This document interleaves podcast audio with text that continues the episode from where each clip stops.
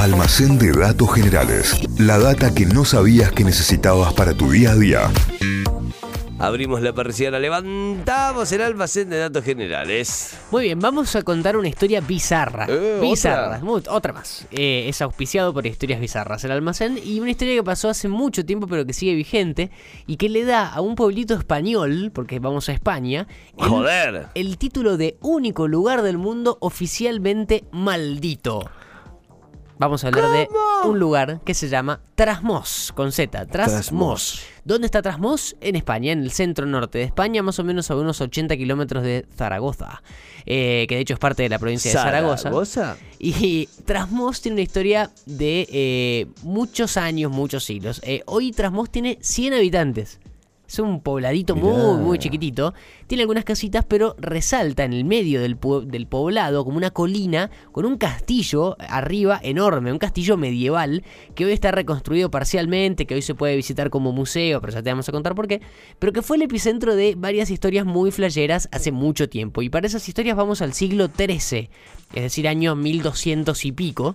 Por esos años, la zona de Trasmos era un feudo, chiquito pero poderoso. Poderoso Ah, el sí. chiquitín.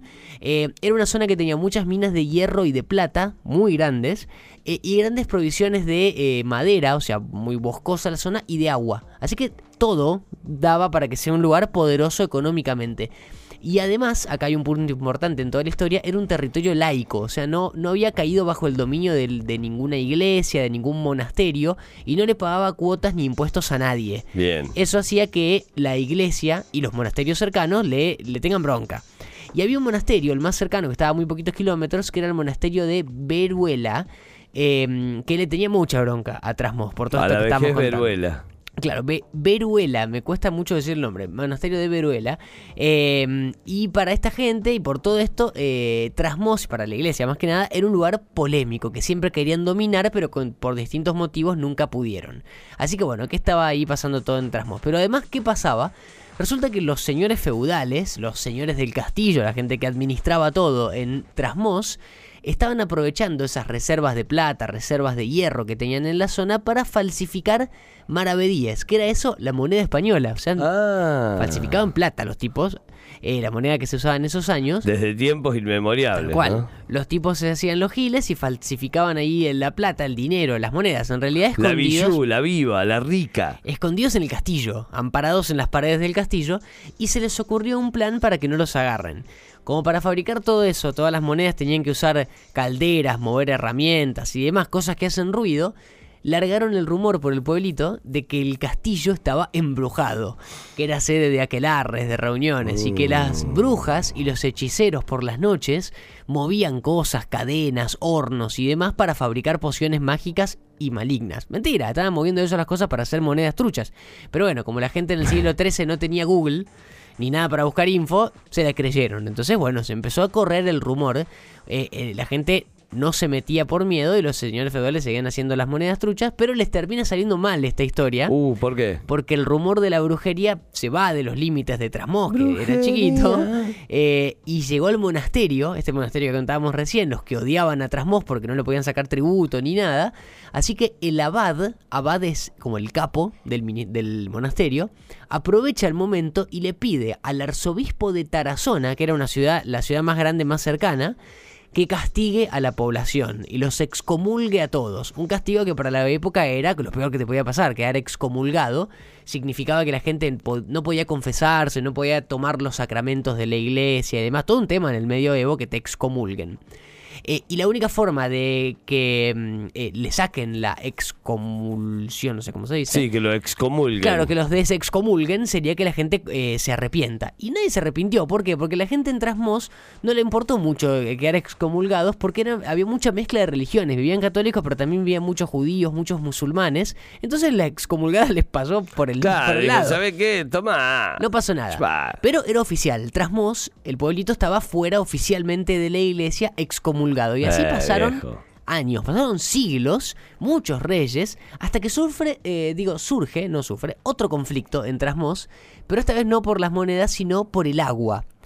Un día, don Pedro Manuel Jiménez de Urrea, que era el señor de Trasmoz, una especie de intendente de Trasmoz, ve que el pueblo empieza a tener menos agua del río donde la sacaban. Investigando un poco se da que el mismo monasterio de antes, el monasterio de Veruela, que le, que le pagaba a Trasmoz por tener el agua, en vez de pagarla la estaba desviando para robársela. ¡No! Estaba desviando el cauce del río para chorearse el agua y no pagarle nada a Trasmoz. Eso no se hace. El ya lo monasterio. hicieron los mendocinos con los pampeanos. Claro, claro. Bueno, eso lo hicieron los del monasterio y se puso como loco don Pedro Manuel, que armó un ejército, un pequeño Se ejército. picó. Y claro, quiso ir a atacar al monasterio, quiso ir a, a- a hacer quilombo. Bueno, tuvo que intervenir el rey, el rey Fernando II de Aragón, para que no se llegue a un lío de armas. Y el rey determinó que Trasmoz y don Pedro Manuel tenían razón, tenía razón el pueblo, que el monasterio tenía que dejar de desviar el agua y volver a pagarla como hacían antes.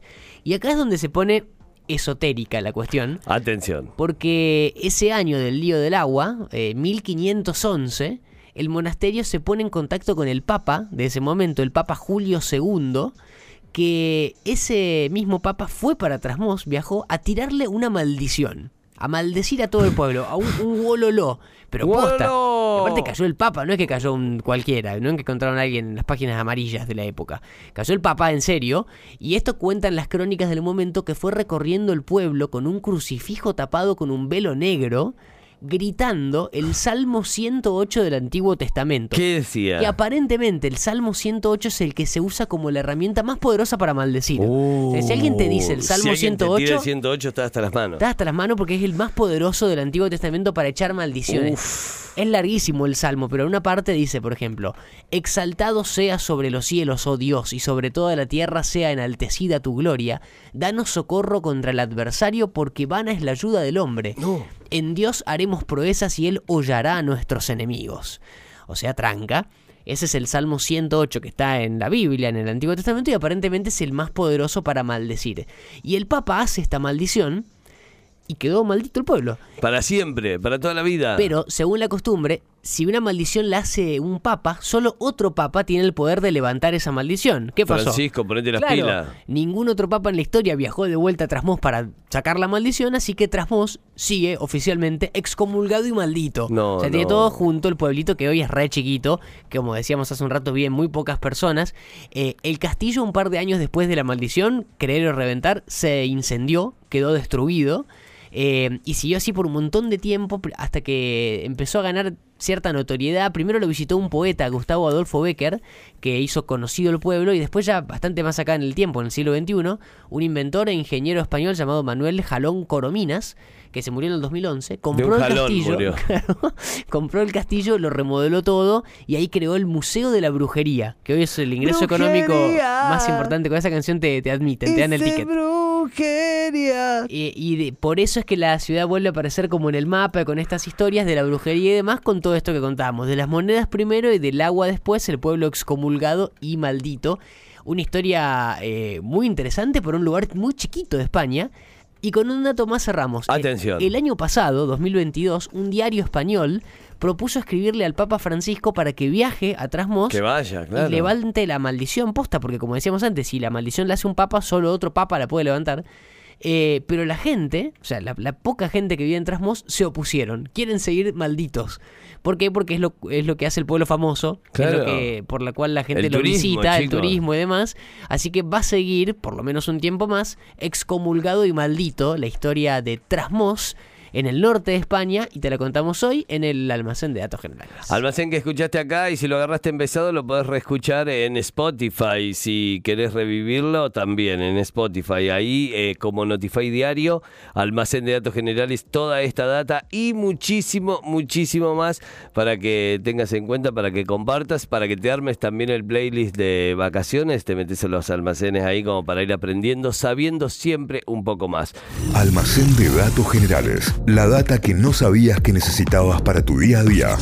Inventos, curiosidades de la historia, estudios increíbles de la ciencia, lugares raros del mundo y un montón de locuras más. Todo eso podés conseguir en el Almacén de Datos Generales de Santi Miranda.